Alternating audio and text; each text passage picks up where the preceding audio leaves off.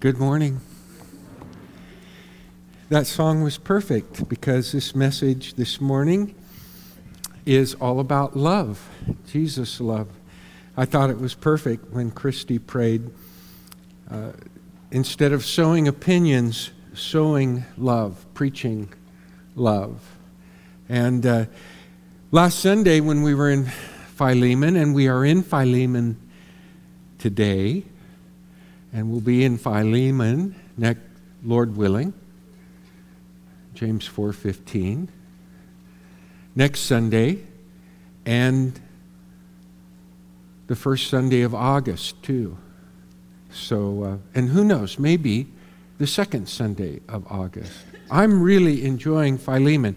I hope that you are reading Philemon. There's just so, so much there as we reflect upon the letter on Paul, on Philemon, and Onesimus.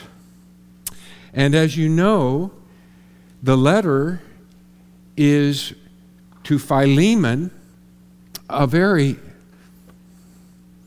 prominent member of the church in Colossae. We know, if we know uh, the New Testament a little bit, we know about the church uh, and the letter of Paul to the Colossians. Well, that's where Philemon lived. And it is there that he has owned a slave.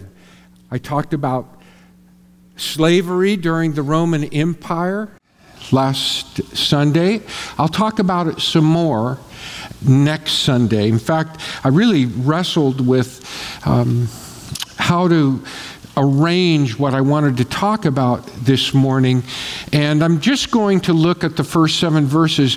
So when we get into the middle of the letter next Sunday, I'm going to bring in a little bit more that I know you will find quite interesting. But the basic details are that Philemon, who probably had more than one slave, as was not uncommon, in the Roman Empire. And this one slave, Onesimus, ran away. He found his way to Paul. And he came to know the Lord Jesus through Paul. And now Paul is writing the letter on behalf of Onesimus to Philemon. And conventions were, in those days, are such that there's a lot of common ground with our own experience because there are things that we take for granted, assume that are very much a part of the everyday world. They're acceptable. Um, they're things that we're used to doing. And in this particular case, because of what God has done in the life of Onesimus and Philemon, Paul is calling them to love and the love of Jesus Christ, and he is calling Philemon to see Onesimus through the eyes of the Lord, that is, through the eyes of what Christ has done and how God sees Onesimus he wants Philemon to see that too. And you know, it's hard to do things that you've never done before. And so I see us being stretched as we think about our own lives because God is doing something incredible in this world through Jesus Christ in you. And for those things to take place, you have to be open to new beginnings and possibilities through what Christ is doing in you and through you. And that's really parallel to what's taking place here as Paul writes to Philemon. We looked at verse 16 last week, and in verse 16, Paul writes that Onesimus is no longer Ouketi. is the Greek word. You can even read that Greek word. It, it looks very much or enough like English. Ouketi. It means no more, no longer, no further, and thus not now. No more, no longer, no further, and thus not now. And Paul says he is no longer a slave. He is more than a slave. He's a beloved brother, both in the flesh and in the Lord. That is a radical new condition, new status, new standing, new rank. And it's a challenge for Philemon because he doesn't just have to work through it conceptually. I mean, if I were in a beauty pageant and you asked me what my dream was, I would say world peace. Conceptually, we want these wonderful, beautiful things. We want a Garden of Eden. We want a utopia. But the reality of influencing a world very much less than that. The people in our own circle of life. That calls for a greater love in us, not just for our benefit, but at work in us and through us. In Jesus Christ, we're called to do that and be Christ like. And this, although it's going to run contrary to Philemon's past, his upbringing, the way his city, the way the state, the way, in fact, the whole world looked at slavery at that time, it's going to call him to make some great changes. And in Christ, everything does change. We just have to catch up with that change in how we see ourselves and how we see others. To see as God sees through Christ. Last week, uh, I had us read Second Corinthians. I believe, I'm of the opinion that Paul is in prison, not in Rome at this time, but in Ephesus, which is much closer than Rome. Rome was a thousand miles away, Ephesus um, was about a hundred miles away. And uh, even later in this letter, Paul says, I, I Prepare a room for me because uh, I, I hope to come to you quickly. Well, a hundred miles is a lot easier to travel than a thousand. And it would make sense also if Onesimus found Paul in Ephesus in prison. We have no evidence of Ephesians imprisonment, but I think he's there. That's, that's just the sense that, that I get of it. But it doesn't make any ultimate difference to how we get the impact, except if he is in prison in Ephesus. We remember when we went through the book of Acts that uh, when he was in Ephesus, he hadn't yet written Second Corinthians. And if he was in Ephesus and this was taking place during that time, then this issue of bringing reconciliation is something very much on his heart and mind, not both in what Christ has done, but in how God is at work in the very experience of, of his own life. In 2 Corinthians chapter 5, verses verses 16. I wanted to read this again.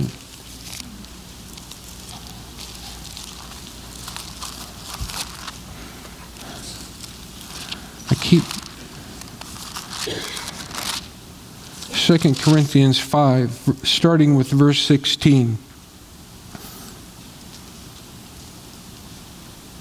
From now on, therefore, we regard no one according to the flesh, even though we once regarded Christ according to the flesh.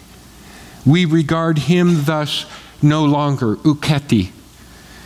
And because we regard him no longer according to the flesh, we see everything differently.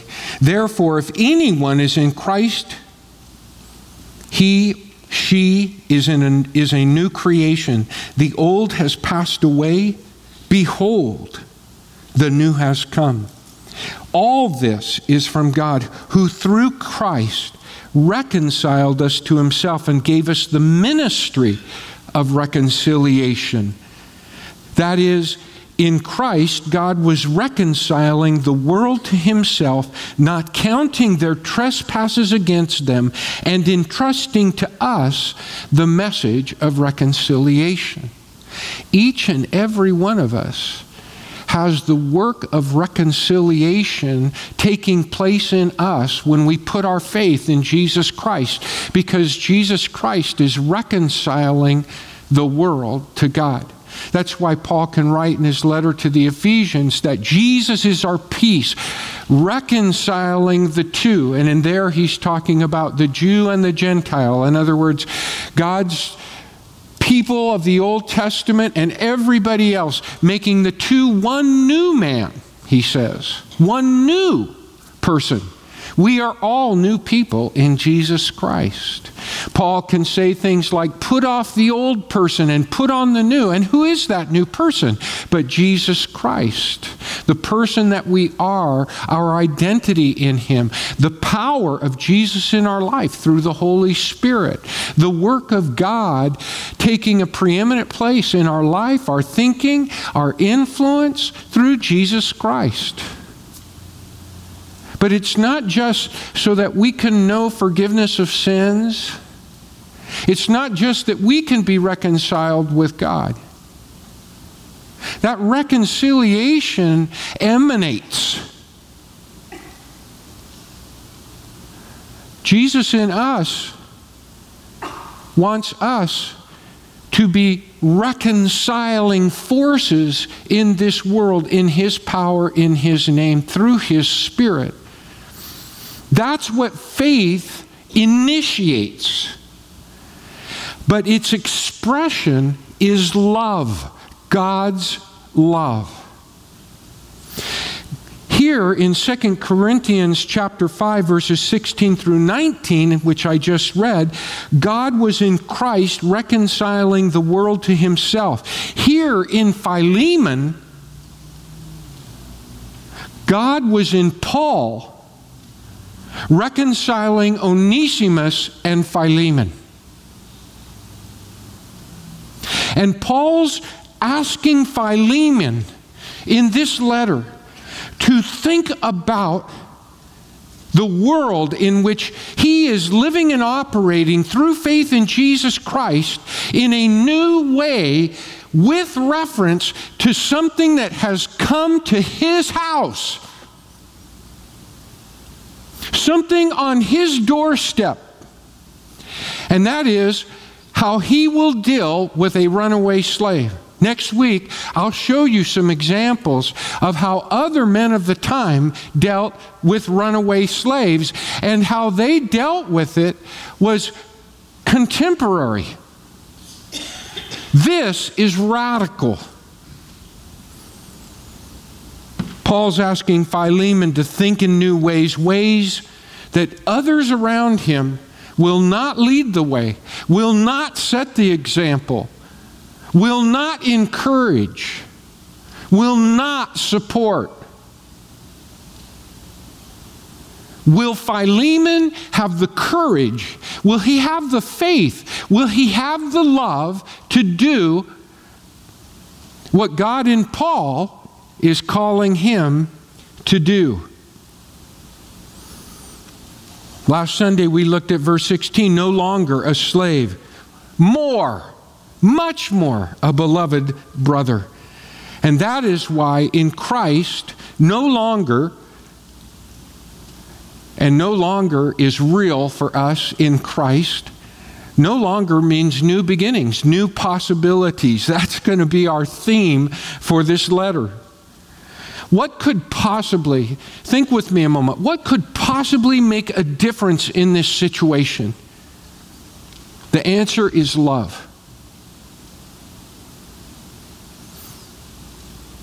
Not just whimsical, romantic, violin accompanied, moon shining on love, but real love that gets down to the brass tacks of reconciliation, of even self subordination, of self denial in the interests and welfare of another. And it can all be done because the vision to us and the reality to us is very close to home because it's what has happened in us through Jesus Christ. We who were estranged, who were sinners beyond the pale, we know reconciliation, we know God's love in Jesus Christ. Of course, if love is going to make a difference, we need a big, big love, and that's the love of Jesus. It changes us from the inside out. And it starts with knowing that we are loved by God in a way that will never change because His love is unconditional. And we know the depth and the value of His love when we see Jesus on the cross. But it's not just to death, it's to life. And we see that also in the resurrection and the outpouring of the Holy Spirit with the exaltation of Jesus. These are important theological truths that must be like a rudder in our lives to help us navigate the waters of life. There are many winds blowing in every direction. But if we have our hand on the rudder of Jesus Christ in our lives, it will determine our conduct and our thinking and the way we see the world, and it will bring us into concert, into harmony with Jesus Christ. The true Jesus Christ not the Christ of the culture uh, or of people's fancy, but the Jesus of the Bible, the Jesus of the parables, the Jesus of the Gospels, the Jesus that Paul preaches, the Jesus that has changed our lives. And that same Jesus has to be effective in our hearts through faith in dealing with the day to day stuff of our lives, or else we're going to be left standing at the line of reconciliation, passive in the gratitude and thanks that God has saved us, but not aware and moving with God in the fact that He wants to work through us and make a difference in the lives of those around us, in word and deed. And the point of the spear is love. There's many times that we don't think we need that love.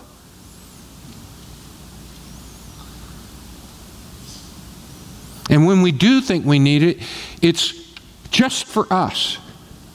God, I need your love. I need your assurance. I need your forgiveness. That's only half of it.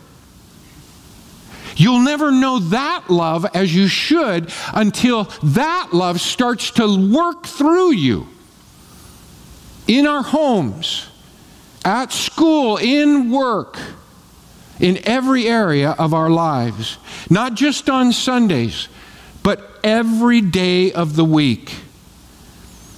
And we'll never get it. We'll never get that love. We'll never understand it fully until we start to love. Until, until we start doing the everyday kind of things we do, like the ever ready bunny, just kind of working along until that love starts to change the way we talk, the way we act, the way we see our world and the world that's out there through the eyes of others in television and social media. And you know that in the study, listen very carefully to this. In the study of humans, Psychology says that each person has a deep need for two things security and significance.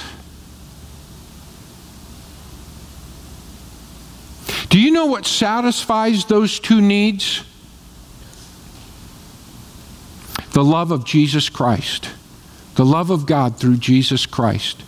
That's a security that no one can take away. And significance. That also is satisfied by the love of Jesus Christ. Because the love of Jesus Christ isn't just for us to be sated in the happiness of knowing that God loves us and forgives us. That love is meant to make a difference in the way we live our lives in the world, in our relationships. Think about it. To know God loves me, that, that I'm put on the same footing with his beloved Son, Jesus Christ, in worth and value. What does that do to our sense of worth and security?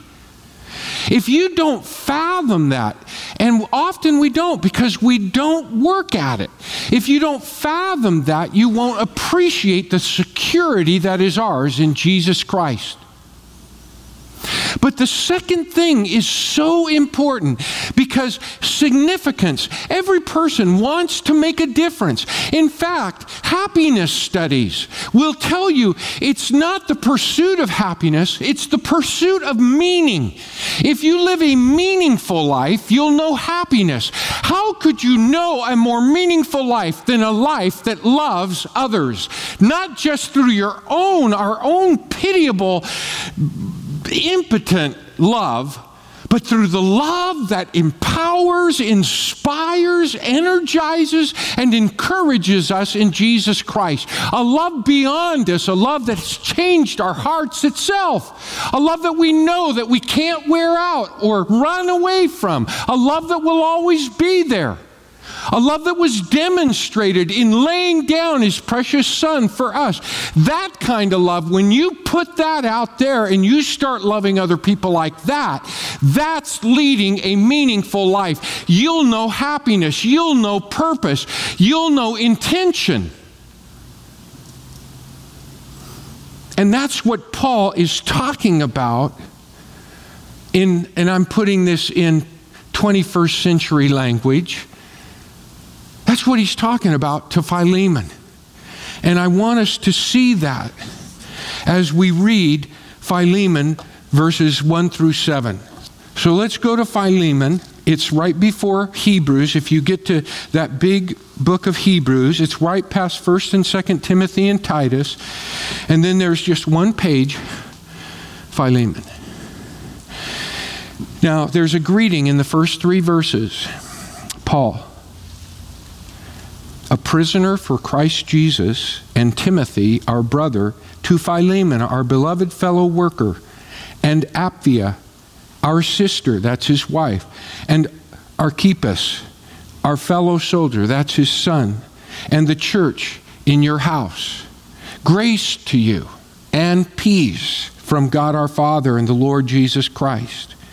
Now, here's what's called the Thanksgiving prayer. And Paul always opens his letter with a prayer of thanksgiving. Often, things that are said here will be also repeated in the body of the letter. And we find that true here. There are seven words here that will occur again in the balance of the letter, starting in verses 8 to the end. Here's what he says, and I want you to hear this. Listen to the words faith and love. And just remember, faith is always in Jesus Christ. We can put our faith in lots of things, but when Paul uses faith, he's talking about a faith, a trust commitment, and devotion to Jesus Christ. And the, when he talks about love, he's not just talking about any kind of love, he's talking about the love that we know in Jesus Christ that comes from faith, that's realized by faith in Jesus Christ. I thank my God always when I remember you in my prayers because I hear of your love and of the faith that you have toward the Lord and for all the saints. And I pray that the sharing of your faith may become effective for the full knowledge of every good thing that is in us for the sake of Christ. For I have derived much joy and comfort from your love, my brother, because the hearts of the saints have been refreshed through you. I want us to see something in verse 4. And I put this in the personal language of Paul, but I've kind of just helped us to see what Paul is saying. Paul's saying, Philemon, you caused me to thank God in my prayers. Now, what kind of a guy like that causes a person to give thanks? What would cause Paul to give thanks? I don't think Paul's just using rhetoric. I think he's appealing to things he knows about Philemon. And we know he's in prison, whether it's in Ephesus, as I think, or, or Rome, which is a thousand miles away. But it's there that he's also hearing. And by the way, it was when Paul was in Ephesus that he led Philemon to a faith in Jesus Christ and a changed life. You know what the answer to the question I asked is? The next verse. What would cause Paul to give thanks? And by the way, these are the things for which people should give thanks in their prayers for you. Have you given thanks for a person? A lot of times when we give thanks in our prayers, it's for things going our way and things that we wanted to happen that, you know, make life smoother and make life better and help us to accomplish our individual dreams and hopes. And those are all very worldly pursuits. Those are things that are triggered by worldly aspirations. But if we are really looking at things through the eyes of the Lord, we have an understanding of the real qualities and value of what is good. What is good? Good in the richest sense. And that's what Paul's referring to. In fact, he'll refer to it again in verse 6. But here, he says, You are known for your love and faith. I want us to show us something about verse 5. This is, this is the content of verse 5 the love, the faith which you have toward the Lord Jesus and unto all the saints. That's what we call a chiasm. It's an inversion. So you see, if you just look at the lines as they're lined up, those things parallel or equal or go together would be even better. The love, well, it's unto all the saints. The faith, that's toward the Lord Jesus. That's what he has. But the really important connection between love and faith here is shown by the way Paul writes this part of what he give thanks, gives thanks for. Philemon's love and faith. Love and faith are intertwined in Jesus Christ. Love for the saints and faith in Jesus Christ are intertwined. And the two make one Christian. We're not a complete Christian without faith and love. Faith in Jesus and love toward the saints. And when I say that, that doesn't mean that we don't have love for those who aren't the saints. The saints are the devoted ones, those who are devoted to Jesus Christ. Paul uses the, the word saints, which literally translates holy ones. You and I are holy in Jesus Christ. We're set apart under God, unto God. We are His children, His people, and we belong not only to Him, but because we belong to Him, we belong to one another. And we're supposed to be fostering that in a beautiful way that the world can see a glow in the church. And tragically,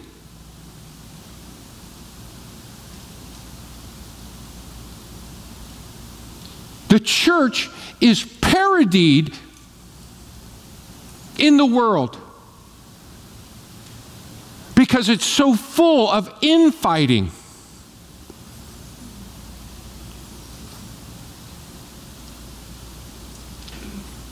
The world should look at the church and say, that's love. That bona fides, that validates, that guarantees, that demonstrates the love of God in Jesus Christ. The way they forgive one another, the way they are merciful to each other, the way they help one another, the way they resolve conflicts between each other.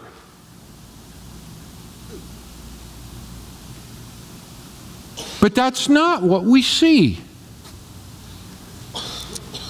But that's what Paul is saying, I give thanks for. And I see it in you, Philemon.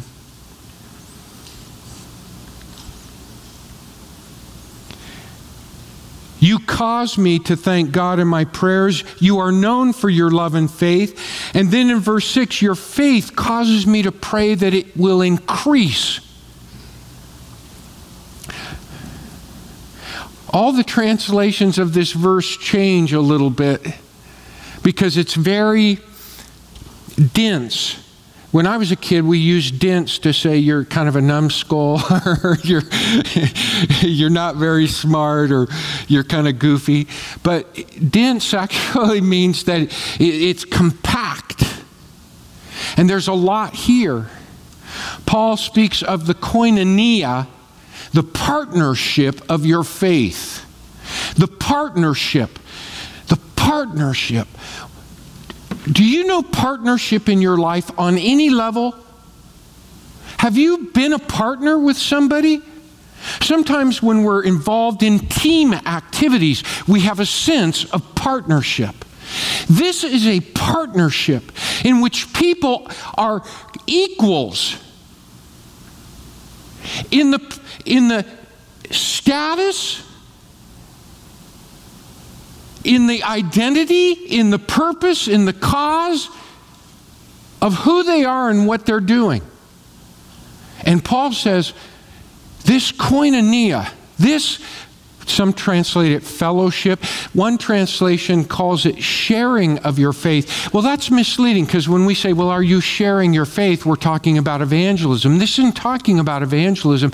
This is about the kind of body life that is ours in Christ that, that he says, Philemon, this comes with your faith. This is an extension of, this is a, a part of your faith. And he prays that his faith, the fellowship that comes with, goes with his faith, he says that it might be, and some translations say effective.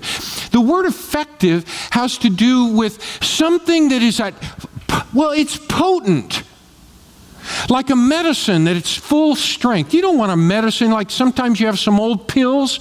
Well, you have to throw them out after a certain date because they're too weak. They don't do what they're supposed to do anymore. But this is a word that says that pill is potent. He says, I, I'm praying that your faith will be potent, that you might know, that you might discern each and every good that is at work in us into Christ. And that's why they usually translate that for the sake of Christ. It is dense, but the point is very clear. Philemon, your love and faith is standout. But now you're going to be stretched in a way that you're going to have to love in a, in a way you've never had to love before. And your faith is going to have to be potent for you to do that. It's going to have to see what God is doing. It's going to have to be open to the fact that God can work through you in ways that perhaps you've never been tested. And that is right where we are often at in our, in our lives when things go wrong. Or when we run across a person that isn't cooperative or, or is frustrating or even a spouse sometimes. There are all kinds of things in our relationships to which this kind of thing applies. And in effect, Paul's prayer for you and me would be that your faith would be strong to recognize every good that is in the purpose of what God is doing through you for and in and through the Messiah. And the final thing I want us to appreciate your love affects me. That's what Paul says. Do you see that in verse 7? It's be- really beautiful. He says, I've derived much joy and comfort from your love. Well, that may not be the way we would talk about it. But when you step back and you think, what is he saying? He's saying, Your love affects me. Your love for the saints brings joy to me. What kind of good do you have to value for someone else's love of Christians to bring you joy? That's a, that's a different kind of seeing good, isn't it? See? He says, It brings me joy and encouragement. And then notice this word here because the hearts of the saints, the hearts of the saints have been refreshed through you. What does refreshed mean? Well, it means to lay down and get some rest and then rise up again refreshed. now, this is a what we call a figure of speech. Because Paul is saying, in effect, Philemon, the people around you are inspired by you. They're energized by you. Your life lifts them up. Your love lifts them up. It energizes them. It inspires. It, it, it, it kind of breathes new life into them. Or, kind of like as Brian said through that quote from Spurgeon, you could just wear your everyday regular face, which looks like hell. So the message is clear, is it not? God's saying to Philemon, Philemon, if you're going to do the next great thing that God has in store for you, that He wants to do through you, you who are just a glowing, influential, energizing guy, you're going to have to step up your faith and love in ways you've never loved before. And that's a pretty good message for us all, each and every day. Will you stand with me?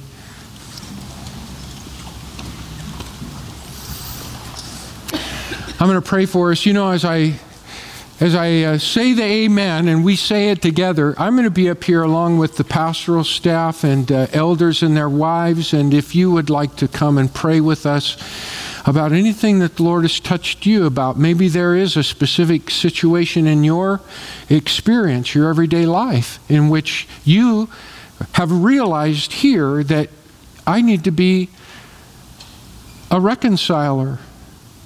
I need to be, as far as I am able, loving in this situation and bringing about God's, through God's redemptive love, I need to be bringing about God's ends and purposes in this situation as best I can, as far as I can go.